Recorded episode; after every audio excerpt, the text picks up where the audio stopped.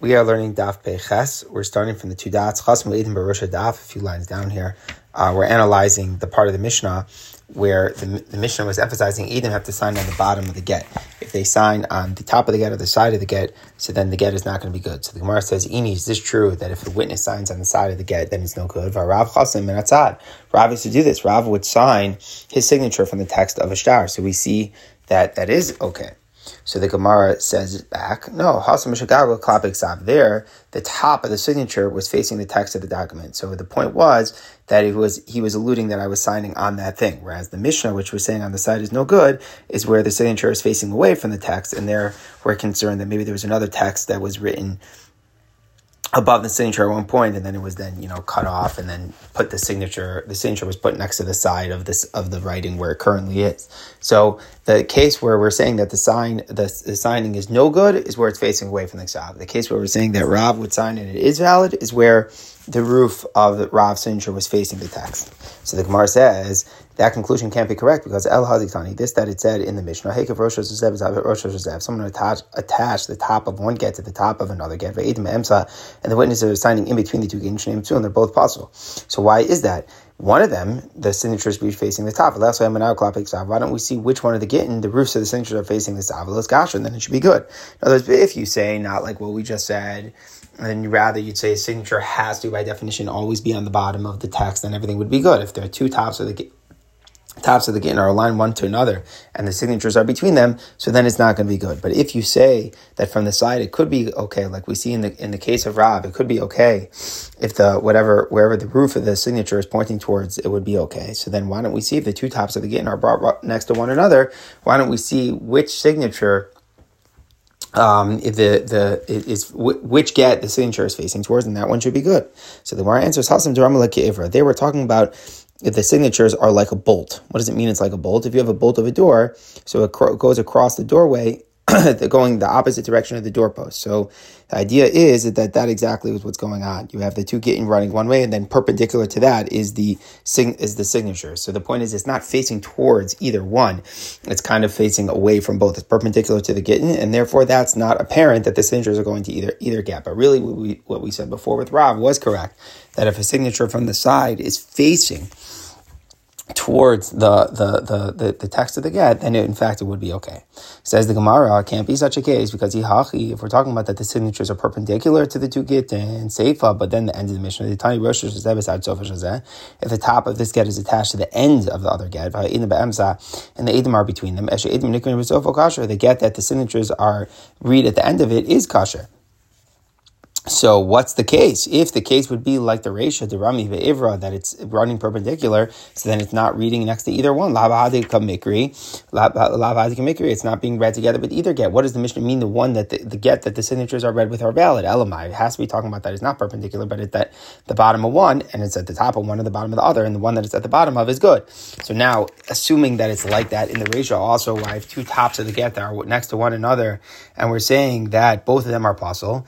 That brings back our question. If it's true that it doesn't necessarily have to be on the bottom and it's kosher just if you can tell which which which document the signature is meant to be facing, like we indicated from the case of Rav, who would sign Minatzad, and we're saying was good because the signature was facing towards it. So then, when the two tops of the gittin are next to one another, then it, one of them should be good, whichever one it's facing. And again, we've rejected saying that we're talking about that the signatures were perpendicular. So the Gemara answers, "You're right we've made a mistake. Really, the mission Mishnah was saying is correct, is that Adis always has, has to be on the bottom. It doesn't help if it's facing. I, what does it mean? How can we say that? Didn't Rav sign on the side? The answer is Ella, rather, Rav b'diski avachasim. Rav was signing just some random disky, like a, a court summons, meaning it wasn't an actual shar, it wasn't an actual document. He was just signing on a court summons. And uh, that's where he would do it in that way that's the case where he was he was okay signing um, from the side, but any real valid star in Achanami, the only way for a star to be absolutely valid would it be for would it be if it was signed on the bottom. Okay, then we continue. The next case in the Mishnah was Ksav Sofer Ve'ed. So we have one witness and we have the Ksav of the Sofer, the writing of the Sofer. So one shot, the simple shot is that the writing itself is good, um, as if it's one aid, as if it's testimony that, that there was the, the Dasam Chayiv, that the husband committed to writing uh, to, committed to writing the get, and then an additional witnesses, like you have two witnesses. However, the Gemara says, "I'm Chasam." So, for you no, it has to be the actual signature that we need the signature from the um, from the, from the scribe. It's not the, the handwriting itself, but rather the signature. So in effect, you do have two edim. Now that's a chiddush because now you see that we're allowing the scribe to sign. Really, you need witnesses, but we're allowing the scribe to also sign. And remember, this brings back stuff that we've learned before. That why aren't we concerned that maybe the husband would appoint uh, an agent to tell the sofer to write and other people to sign. Maybe the husband didn't want the sofer to sign; he wanted other people to sign. But the agent is going to feel too bad for the sofer that he's being invited only to write and not to sign because it looks pretty bad. It's as if we don't trust him to be a witness, and he'll just go, "Oh, by the way, the husband told you to sign," when the husband really didn't tell him to sign. So why aren't we concerned for this possibility now that we see the Mishnah is allowing the scribe to sign? The answer is We're going like Rabbi Yossi. Remember, we saw this a few times that a, a, a, husband can never communicate through through an agent that he should go tell other people to write or other people to sign. That's not a valid way of communicating the husband's wishes. He's got to actually tell the scribe or the agent themselves personally. The husband's got to tell them. So therefore, we're not concerned for anything bad happening. Says Mar There was once a Chassan writing a ksuva, the Asal to Ravo, came in front of Ravo, and we wanted to verify his signatures, the signatures. And they recognized the, the text, meaning they recognized the scribe's handwriting. And they recognized the signature of one witness, but they couldn't recognize the second witness. So the question is, you got one witness and you got the handwriting of the scribe, so perhaps that's good enough. So Sarva Lachshura Rabavo thought that it could be valid because you've got the handwriting of the scribe itself should be like one, and together with another witness, so it's like two. He said, no, Chasam Sofer Shaninu. The Mishnah never allowed the handwriting together with another witness. You needed the signing of the scribe together with the other witness. And since we don't have that, the second signature, um, since since we don't we don't have that in that case, therefore wouldn't be good enough. Okay, then the Mishnah wrote Kasav Chanechasa Kasher. If you're just writing in the get, the, the surname. So the idea of writing the surname is like a family name, and it's not like you know today we have family names. It's more like there's like an ancestor who had a name that that then became known as the whole family's name. So Tanar Rabbanan Chanichas Avos When we say you could use a family's name by Gittin Yodaras, it means ten generations have passed. Meaning, if let's say someone very important was in the family of an ancestor, so that could you know let's say call him the Ruvain family. he was such an important person, Reuven. So for ten generations after Reuven's death, so we're saying that that can it can pass on that you know his legacy was so great for this family that it's the Reuven family for ten generations, but not for longer than that. Rabbi Shimon Elazar Omer Gimel Doris Kasher. only for three generations. From then on, it's, it's no good. Kamadas Adam Chanina, whose opinion did Rav go like? It says Chanina said Kasam Chanichos Avos Beginim. Somebody wrote the family surname in a get. I Gimel Doris only for three generations. Kamadas he going like clearly Rabbi Elazar. Amar Avuna Maikra, what's the pasuk where we get this idea that it's only three generations? The pasuk says, Kisola banim uvne banim vinoshatim. You're gonna have children and grandchildren, grandchildren, and then you'll become old. So this is talking about, you know, it's when Klal Yisrael is going to be Parshas Veschanan in, in, in Eretz Yisrael. After a while, they're going to be doing Avodah Zarah. Hashem will punish them. So homiletically, we're saying that after the generation of the grandchildren, which is the third generation, then menoshantim, then you become old, like you're going to become lost and old, that no longer is the name remembered. So this is a homiletical interpretation that you see that it's for three generations that it works. It says the Gemara, Levi Luchavra Eretz Yisrael. Eretz Yisrael was not destroyed. There were seven royal families who had done avodah zarah in Eretz Yisrael. Elohim, these are the families: Ravam ben Nevat, Ubasha ben Achia, Achav ben Amri, Yeo ben Nim, ben Nimshi, Pekach ben Ramayol, Menachem ben Gadi, Voshea ben Voshea ben Allah. So if you see over here, the common theme is that these were all Malcha Yisrael. The obvious split, Malcha Yisrael and Malcha Yehuda, and these bad ones, most of them were from the Malcha Yisrael. Shenemar, as it says in the Pasuk, Pasuk in Yirmiyah says, "Umlala Yoledes Hashiva, the one who had given birth to seven is now desolate. Nafsha Nafcha, her spirit is messed up. Hashim Shabbat Yomam, the sun has set while it's still day. Bushel Hafar, she's embarrassed and ashamed. So we're saying basically, Eretz Yisrael has seven uh, families of all done avodah. Amar Amar Rav Ami Mikra. What pasuk in Chumash says this? Kisol banim b'vnei banim. So this is basically the pasuk saying you have children and grandchildren. There in the um, you're going to have children and grandchildren Eretz Yisrael, and then they, they're going to be doing Avodah Zarah, and then they're going to get they're going to get uh, destroyed. Okay, continues the Gemara. That we just one of them we mentioned was was was Hosea. So we mentioned Amalei Rav Kahana Rav Asi Rav Ksiba Hosea ben Allah says about Yeshua ben Allah Yasser Rabbi Hashem. He was bad. Rak Lochma Israel. He wasn't as bad as other Malchei Israel. So he was bad, but not as bad. Hosea was the pasuk say Allah Sham Nasar that that there came up uh, the king of king of Ashur, and and they they destroyed the land. So it seems like he was the punishment in the times of Hosea was really bad. But the irony is that he, he himself personally wasn't as bad as other Malchi Israel. So what's the pshat in such a thing? Why would worse destruction happen in the time of a Melech who himself wasn't as bad? Amalu Rav explained. Oh, so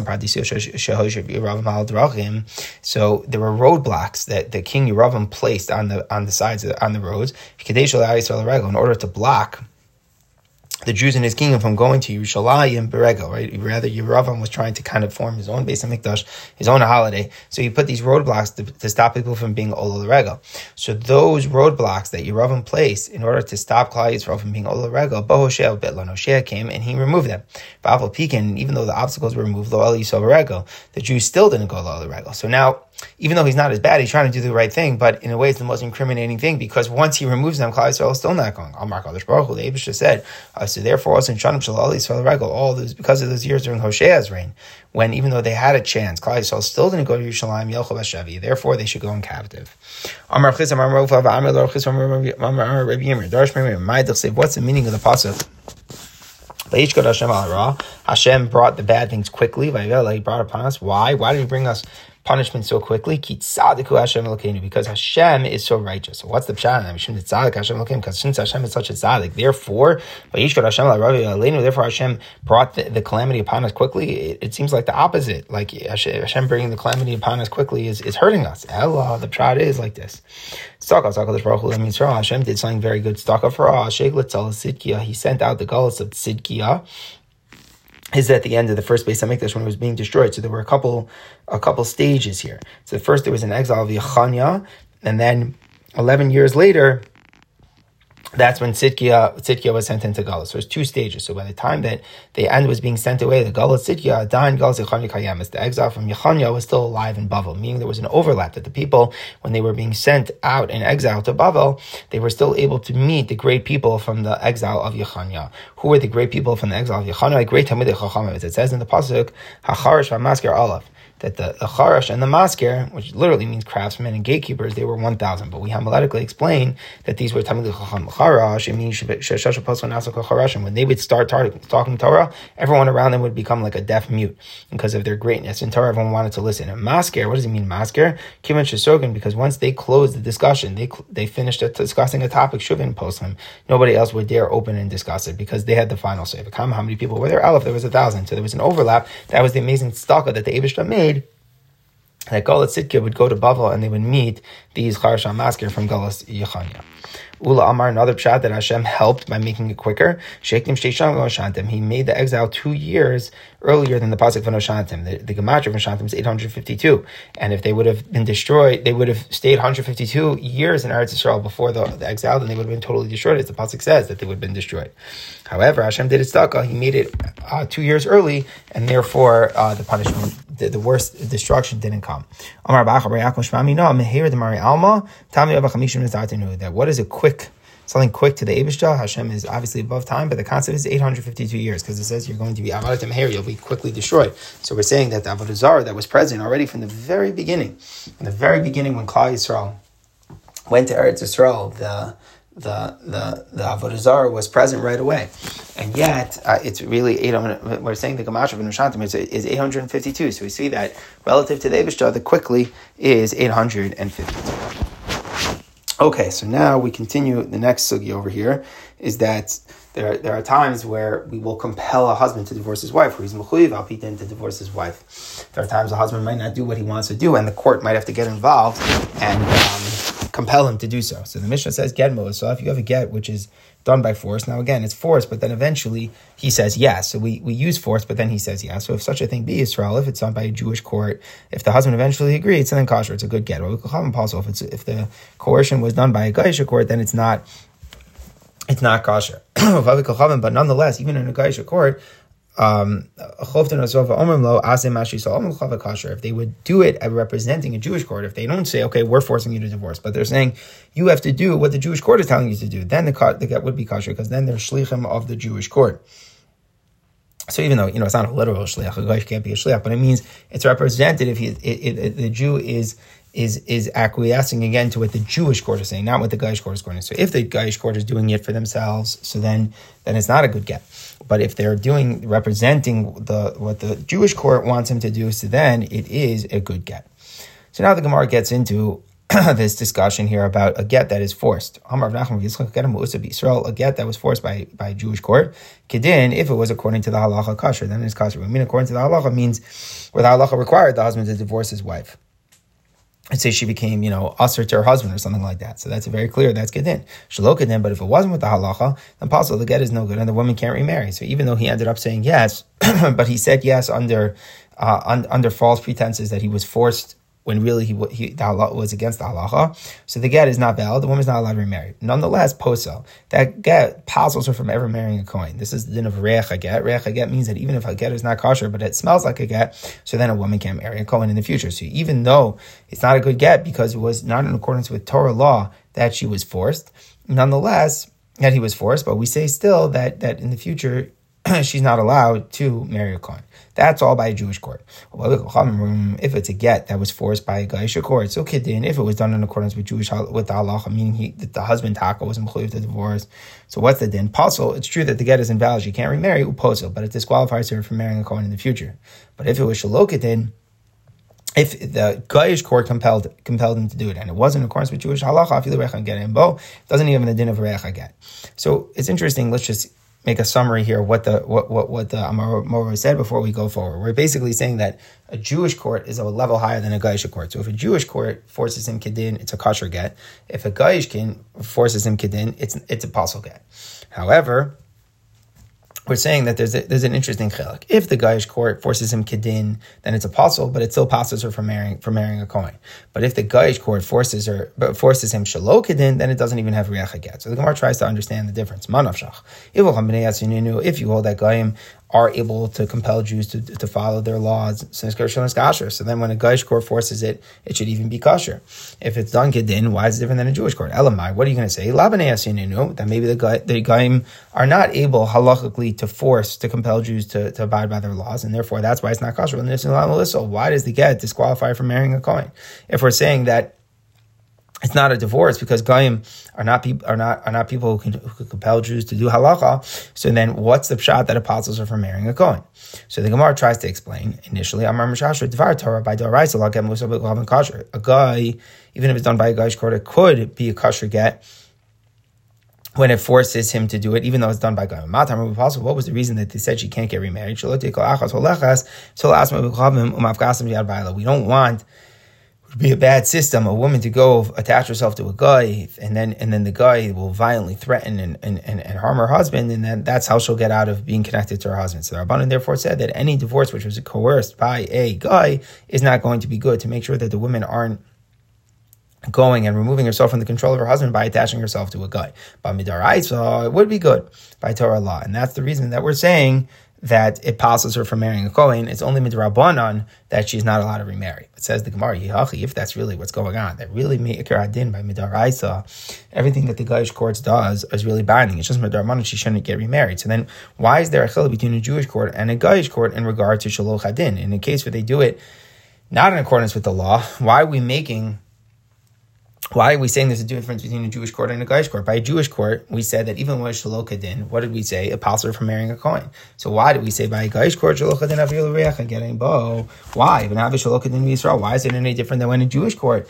uh, does something not al halacha and forces him to get divorced, where we said that it does a lakuda. Misonami pass should pass from marrying a Kohen. So if a Gaish court midoraisa is at the same exact level as a Jewish court, then just when a Jewish court forces shalok kadin a positive from marrying a Kohen, so a Gaish court should also do that. Must be that fundamentally a Gaish court does not have as much power as a Jewish court, unlike what we just said. So the Gemara therefore concludes. Ella, rather, Ramashasha Badusi, what was saying is wrong. A Gaish court forcing is mitaraisa, no good.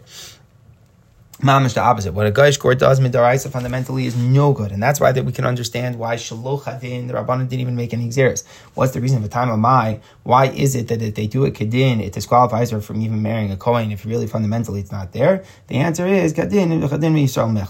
The idea is that we're all it's all protection, it's all a decree up to a case where a Jewish court would do it. So we make one decree, but not but not two. So if it was the Gaish court did Kadin, so we're there up to a case where, where a Jewish court would do it. However, Shaloch Kadin bechadin machlef. We're not where it's done shalok kadin. We don't go so far to be gozer atu kadin be Yisrael. That would be called exer exer. So basically, we're coming out really the only case of a valid get is when a Jewish court forces and it's kadin. Then it's a valid get. Everything else is not really valid. By a Jewish court, shalok kadin, we were goes, or we say she can't marry a Kohen because to protect shalok kadin, atu kadin. By a Gaisha court, where fundamentally it's never valid, so when it's done kadin, we protect atu a Jewish court kadin. But a, a Gaisha court, shalok kadin, it would be exer l'exer to asr Kohen, and therefore she is an asr. So in conclusion, the only valid get that is forced is a Jewish court kadin. Midrabanan, they extended it to a Jewish court shalok kadin that, that, that she's possible kuhuna, and they also extended that a gayish court kadin is also kuhuna, but nothing else. A gayish court shalok kadin, it doesn't even have the scent of a get. Now the Gemara tries to move on to how this impacts the people practically in Bavel. So the Gemara continues. He was sitting and he was forcing a husband to give a get. It was a case where he had to, and um, and and Rav Yosef was forcing him. So Amalei Rabbi said, "Vanan had Yosef We don't have smicha. We're regular people. The Tanya says in a brayso, we don't have a power of a court. You find gatherings of goyim as judges. Even though their laws, their secular law, might be identical to the way Jewish law would be. You're not allowed to give your judgment to Gaisha courts. Very fascinating halacha not to go to the Gaish court. These are the judgments that Moshe put before them in front of this Gainim here. So what do we learn? Lifnei in front of Jewish judges. You're not allowed to put the judgment in front of Gaim. Davar another shot, Lifnei in front of these judges. They had Smicha, Velo Lifnei Had Yotos, not uh, before judges were not ordained. So how could Rav Yosef, it didn't have Smicha? Smich was only in, the, in Eretz Yisrael. How could they force a husband to divorce divorce a wife when the bride is saying that we don't have the power of basin? If we don't have the power of basin, how do we do it? So a very interesting idea that, that basically the Bnei Eretz Yisrael, who does have the power of the court, they represent us to act as their agents. They authorize us to act on their behalf. Fascinating idea. So we're not doing it as if we're our own independent court. We are. Um, representing the court of Israel. Where do we see such a concept? Just like we do in a case of admission and loans. This is the thing that even though really you need uh, people who have smicha, real ba- real based ins, but the Rabbanan said that for loans and for um, admissions, we want to make sure we're encouraging the lending system. So therefore, we said that even the people in Bavel are allowed to judge it, and the idea will be again that they are representing the court in Eretz Israel. If that's the way it works, what about Gzela theft and personal injury, how come we don't judge that in Bavel? As the Gemara, when do we do it? When do we represent the court of Israel? Most of the shlicha, only things that are common, loans or divorces, stuff like that. But most of the shlicha, like theft or personal injury, there we're not uh, able to carry out there and represent the people in Israel. That we have to let only the courts in Eretz Israel deal with. Here in Bavel, we don't deal with that.